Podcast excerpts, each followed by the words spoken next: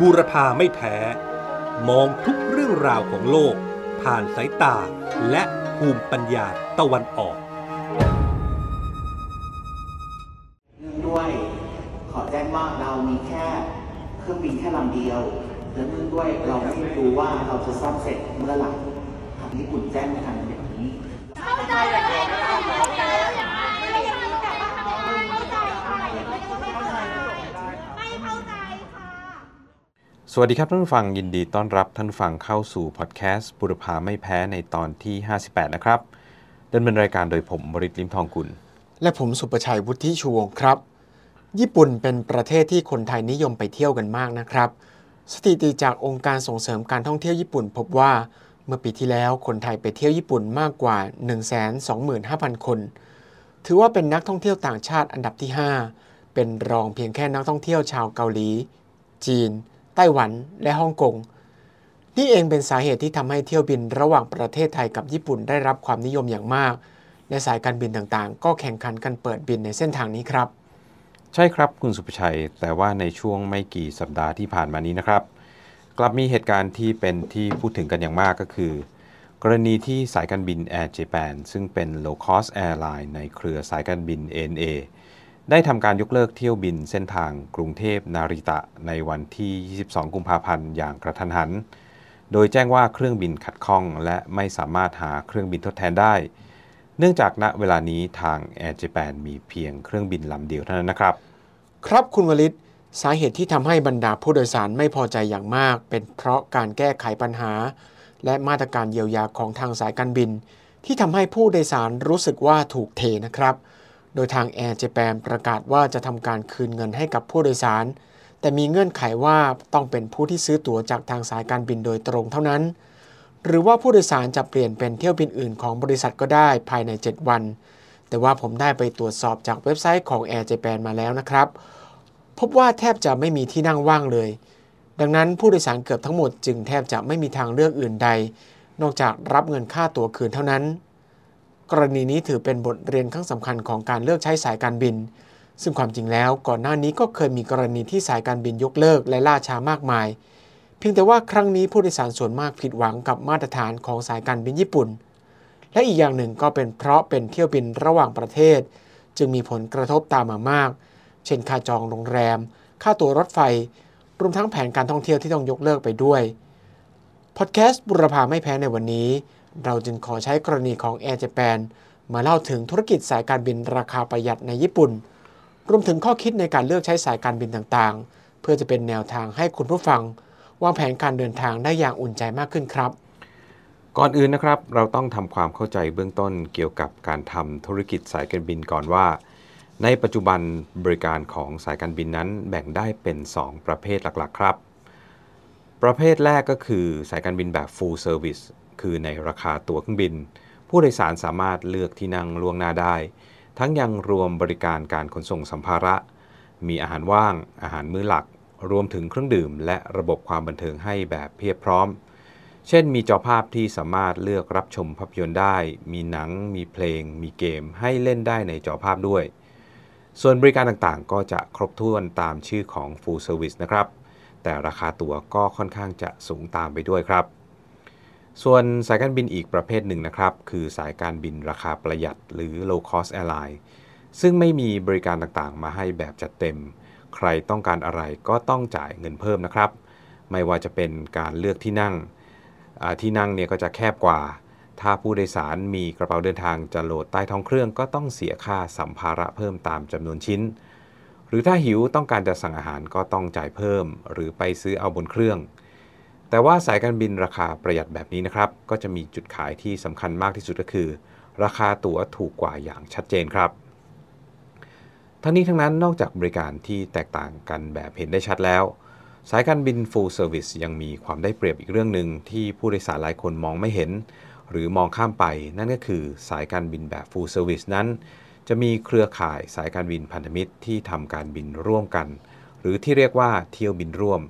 ซึ่งในภาษาอังกฤษก็คือโค้ดแชร์ครับทำให้เมื่อเครื่องบินของสายการบินแบบ full service ใดมีปัญหาทำการบินไม่ได้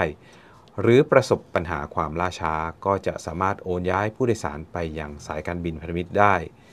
ขณะที่สายการบินโลคอสจะไม่มีโค้ดแชร์เช่นนี้นะครับ จึงทำได้แค่ยกเลิกเที่ยวบิน หรือต้องรอจนกว่าการแก้ปัญหานั้นๆจะเสร็จสิ้นครับ ครับคุณวลิต ผู้โดยสารต้องยอมรับนะครับว่าการยกเลิกเที่ยวบินเป็นสิทธิ์ของสายการบิน โดยอาจจะมีหลายสาเหตุ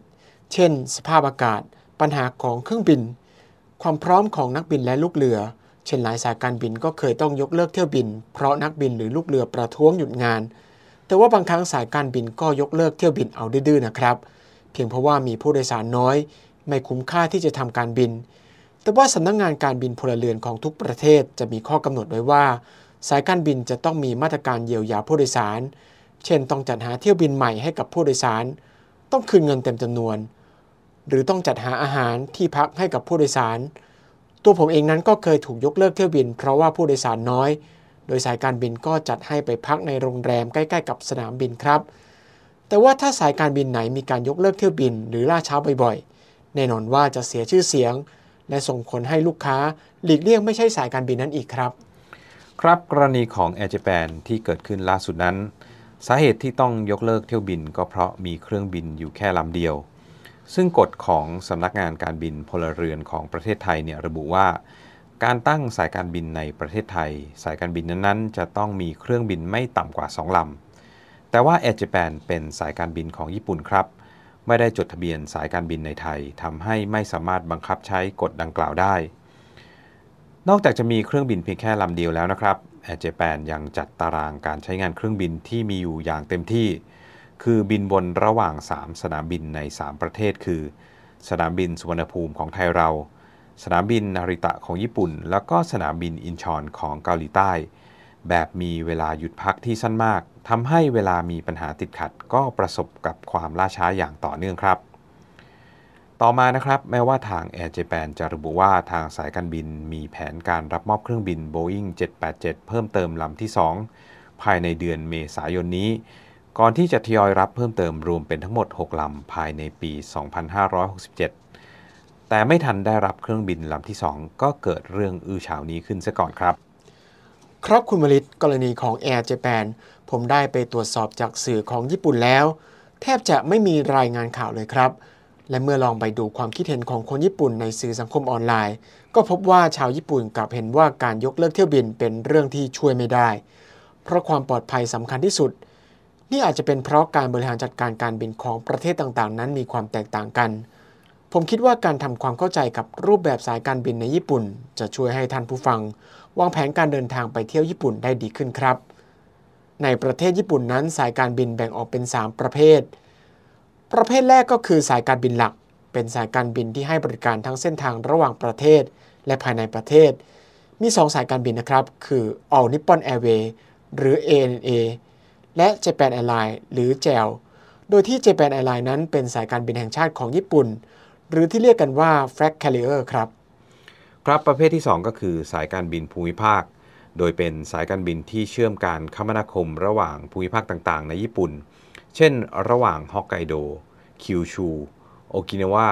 หรือภาคกลางของญี่ปุ่นที่เรียกว่าชูบุเป็นต้น เนื่องจากญี่ปุ่นเป็นประเทศที่เป็นเกาะ และมีเกาะแก่งจำนวนมากทำให้สายการบินภูมิภาคของญี่ปุ่นมีความสำคัญอย่างมากนะครับ แต่ว่าคนไทยเนี่ยอาจจะไม่ค่อยรู้จักสายการบินภูมิภาคของญี่ปุ่นมากนัก เพราะนักท่องเที่ยวคนไทยเนี่ยนิยมใช้รถไฟหัวกระสุนเป็นหลักในการเดินทางระหว่างเมืองต่างๆ ในญี่ปุ่น แต่ว่ายังมีอีกหลายพื้นที่ครับ ที่ไม่ได้อยู่ในเส้นทางของรถไฟชินคันเซ็น การเดินทางข้ามภูมิภาคโดยเครื่องบินจึงสะดวกกว่านะครับสำหรับตัวอย่างสายการบินภูมิภาคของญี่ปุ่นก็อย่างเช่น สายการบินแอร์โดโดยสายการบินนี้ให้บริการไปยังเกาะฮอกไกโดเป็นหลักครับ ต่อมาคือสายการบิน Solar Seed Air โดยสายการบินนี้ให้บริการไปยังเกาะคิวชู แล้วก็ริวกิวครับ สายการบินฟูจิดรีมสายการบินนี้ให้บริการตามแถบจังหวัดชิซูโอกะแล้วก็นางโอย่าส่วนอีกสายการบินหนึ่งก็อย่างเช่น สายการบิน Star Flyer สายการบินนี้ให้บริการแถบเมืองฟูโอกะแล้วก็คิตะคิวชูครับ นอกจากนี้ก็ยังมีอีกหลายสายการบินนะครับ ที่ให้บริการระหว่างภูมิภาคและเกาะต่างๆ ของประเทศญี่ปุ่นครับสำหรับประเภทที่ 3 คือสายการบินราคาประหยัด โดยในญี่ปุ่นจะเรียกว่า LCC ที่ย่อมาจาก Low Cost Carrier ครับ โดยสายการบินที่ยังทำการบินอยู่ในปัจจุบันได้แก่ Air Japan Jetstar Japan Peach Aviation Skymark Airline Spring Airline Japan และ Zip Air Tokyo ครับ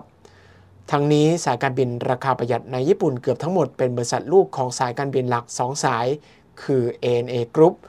ที่มี Air Japan และ Peace อยู่ในสังกัด และ JAL Group ที่มี Jetstar Japan Spring Airline Japan และ Zip Air Tokyo อยู่ในสังกัดครับ ครับในเส้นทางต่างประเทศสายการบินหลักของญี่ปุ่นก็คือ ANA และ JAL ไม่ได้แข่งขันกันโดยตรงนะครับ เพราะมีเส้นทางการบินที่แตกต่างกัน โดยมี 2 ฐานการบินหลักก็คือ เส้นทางกรุงโตเกียวจะทำการบินโดย ANA ส่วนเส้นทางโอซาก้าจะเป็นทาง JAL ทำการบินเป็นหลักครับ อย่างไรก็ตามการแข่งขันของเส้นทางการบินในประเทศญี่ปุ่นนั้นรุนแรงมากนะครับ เพราะไม่เพียงมีสายการบินภูมิภาคจำนวนมากมายอย่างที่เราได้ยกตัวอย่างไปแล้ว แต่ยังต้องแข่งขันกับเส้นทางรถไฟซึ่งได้รับความนิยมมากกว่าเครื่องบิน เพราะว่ารถไฟไม่ต้องเดินทางไปที่สนามบินล่วงหน้าหลาย ๆ ชั่วโมง นอกจากนี้ระบบการเชื่อมต่อของรถไฟก็สะดวกมากกว่า แม้แต่สายการบินใหญ่อย่าง ANA แล้วก็ JAL ซึ่งทำการบินภายในประเทศญี่ปุ่นเหมือนกัน ก็ยังต้องออกโปรโมชั่นต่างๆ เพื่อให้แข่งขันกับรถไฟได้ โดยบางเวลาบางเส้นทาง ตั๋วเครื่องบินภายในประเทศของญี่ปุ่นอาจจะถูกกว่าตั๋วรถไฟชินคันเซ็นเสียด้วยซ้ำนะครับ นอกจากนี้ยังมีโปรโมชั่นสำหรับชาวต่างชาติที่เดินทางมายังญี่ปุ่น และเดินทางต่อภายในประเทศญี่ปุ่นด้วยสายการบินเดียวกัน ก็สามารถที่จะซื้อตั๋วเครื่องบินได้ในราคาพิเศษด้วยครับ ครับการบินภายในประเทศญี่ปุ่นนั้นแข่งขันกันอย่างดุเดือดจริง ๆ ครับ สายการบินจำนวนมากต้องล้มละลายไป แม้แต่บริษัทใหญ่อย่าง Air Asia Japan ก็ยังไปไม่รอดนะครับ ต้องเลิกกิจการไป สายการบินราคาประหยัดที่อยู่รอดได้ก็อยู่ในเครือของ 2 ยักษ์ใหญ่อย่าง ANA และ JAL ครับ ด้วยเหตุนี้สายการบิน low cost จึงต้องมุ่งทำการบินต่างประเทศเป็นหลัก ซึ่งถ้าพูดกันตามความเป็นจริงแล้ว การบินระยะกลาง 4-5 ชั่วโมงขึ้นไป อย่างเช่นเส้นทางกรุงเทพญี่ปุ่นนั้น ก็ถือว่าเป็นภาระที่ค่อนข้างท้าทายสำหรับสายการบิน low cost ซึ่งเหมาะกับการเดินทางภายในประเทศ หรือระยะใกล้ไม่เกิน 2-3 ชั่วโมง โดยเส้นทางการบินที่ค่อนข้างไกล และจำนวนเครื่องบินที่น้อย ต้องใช้เครื่องบินแบบไม่มีพัก จึงทำให้สายการบิน low cost ระหว่างประเทศมีปัญหาล่าช้า และยกเลิกเที่ยวบินค่อนข้างบ่อยครับ นอกจากเรื่องการแข่งขันเรื่องของราคาและเส้นทางการบินแล้ว สายการบิน low cost ยังต้องวางจุดขายที่ชัดเจนของตัวเองด้วย ยกตัวอย่างเช่น Air Japan ได้วางคอนเซปต์ของตัวเองไว้ว่า เป็น low cost premium คือมีการจัดที่นั่งแบบเดียวกับชั้นประหยัดของเครื่องบิน full service ซึ่งจะกว้างขวางกว่าสายการบินราคาประหยัดทั่วไป ส่วน Peach Aviation ที่เป็นสายการบินราคาประหยัดของญี่ปุ่น ที่ประสบความสำเร็จอย่างมากนั้น ก็มีจุดเด่นที่มีบริการตลอด 24 ชั่วโมง แล้วก็มีอาคารผู้โดยสารเฉพาะของตัวเองที่สนามบินคันไซทำให้การเช็คอินสะดวกสบายขึ้นอย่างมากนะครับ ครับคุณวลิตสายการบิน low cost เป็นที่นิยมก็เพราะราคาตั๋วที่ถูกกว่า แต่ว่าก็มีความเสี่ยงเรื่องการถูกยกเลิกเที่ยวบินและล่าช้าอย่างที่เราได้เล่าไปแล้ว ผู้โดยสารหลายคนจึงมองหาตัวช่วยก็คือประกันการเดินทางครับ ผมได้คุยกับคนที่ทำงานในวงการประกันภัย บอกว่า รูปแบบการประกันการเดินทางที่ขายในเมืองไทยนั้น เกือบทุกบริษัทจะเหมือนเหมือนกัน คือไม่สามารถจะเรียกร้องค่าชดเชย ในกรณีที่เที่ยวบินยกเลิกได้ แต่สามารถจะเรียกร้องค่าชดเชย ในกรณีที่เที่ยวบินล่าช้าตั้งแต่ 6 ชั่วโมงขึ้นไป โดยค่าชดเชยที่จะได้รับนั้นก็ขึ้นอยู่กับจำนวนเงินที่ทำประกันไว้นะครับ แต่ว่ามีเงื่อนไข 2 อย่างก็คือ 1. ผู้โดยสารจะต้องไม่ยกเลิกตั๋วของสายการบิน และ 2. ผู้โดยสารจะต้องเดินทางในเที่ยวบินใหม่ ที่สายการบินจัดให้ทดแทนครับ ครับคุณสุบชัยถ้าดูตามเงื่อนไขนี้แล้ว กรณีของ a อ r Japan ที่ประกาศยกเลิกเที่ยวบิน หลังจากล่าช้าไปราว 3 ชั่วโมง ก็คงไม่เข้าข่ายที่จะได้รับการชดเชยจากการประกันการเดินทางนะครับ ใช่ครับคุณวลิตคนที่ทำงานในวงการประกันภัยบอกกับผมว่า เกณฑ์ล่าช้า 6 ชั่วโมงขึ้นไปนั้นเป็นมาตรฐานที่ใช้กันทั่วโลก ถือเป็นค่าชดเชยเพิ่มเติมจากค่าที่พัก ค่าอาหาร ที่สายการบินจะต้องเป็นฝ่ายที่รับผิดชอบ แต่ถึงแม้ว่าเงื่อนไขการประกันการเดินทางจะเป็นแบบนี้ ก็แนะนำว่าควรจะซื้อประกันครับ เพราะว่าหลักการของการประกันการเดินทางก็คือค่าใช้จ่ายในการรักษาพยาบาลในต่างประเทศ ซึ่งแพงมากๆ ผมจำได้ว่าที่ประตูของสนามบินในญี่ปุ่น มีป้ายประกาศติดไว้เลยนะครับว่า นักท่องเที่ยวควรจะซื้อประกันเเพราะว่าค่ารักษาพยาบาลในญี่ปุ่น แพงอย่างที่คุณอาจจะคาดคิดไม่ถึงครับ นอกจากนี้ประกันการเดินทางบางประเภทยังจะจ่ายชดเชย ถ้ากระเป๋าเดินทางมาล่าช้า หรือเสียหาย ของในกระเป๋าถูกขโมย และยังมีประกันที่คุ้มครองความเสียหายอื่น ๆ เช่นทรัพย์สินถูกขโมยในระหว่างการเดินทาง หรือว่าเกิดอุบัติเหตุในต่างประเทศแล้วถูกเรียกร้องค่าเสียหายด้วย โดยเราจะต้องดูเงื่อนไขให้รอบคอบก่อนที่จะซื้อประกันว่าครอบคลุมในเรื่องใดบ้างครับ ครับท่านผู้ฟังพอดแคสต์บุรพาไม่แพ้ในวันนี้ เราได้เล่าถึงเรื่องธุรกิจสายการบินในญี่ปุ่น ซึ่งน่าจะทำให้ท่านผู้ฟังที่วางแผนในการเดินทางไปยังญี่ปุ่นนะครับ ได้เห็นแนวทางในการเลือกสายการบินได้มากขึ้น รวมถึงสามารถรับมือและแก้ไขปัญหาในกรณีที่เที่ยวบินล่าช้า หรือถูกยกเลิกได้มากขึ้นนะครับ หวังว่ารายการของเราในวันนี้จะเป็นประโยชน์ต่อท่านผู้ฟัง ให้สามารถวางแผนการท่องเที่ยวและการเดินทางได้ครบถ้วนมากยิ่งขึ้นครับ วันนี้หมดเวลาลงแล้ว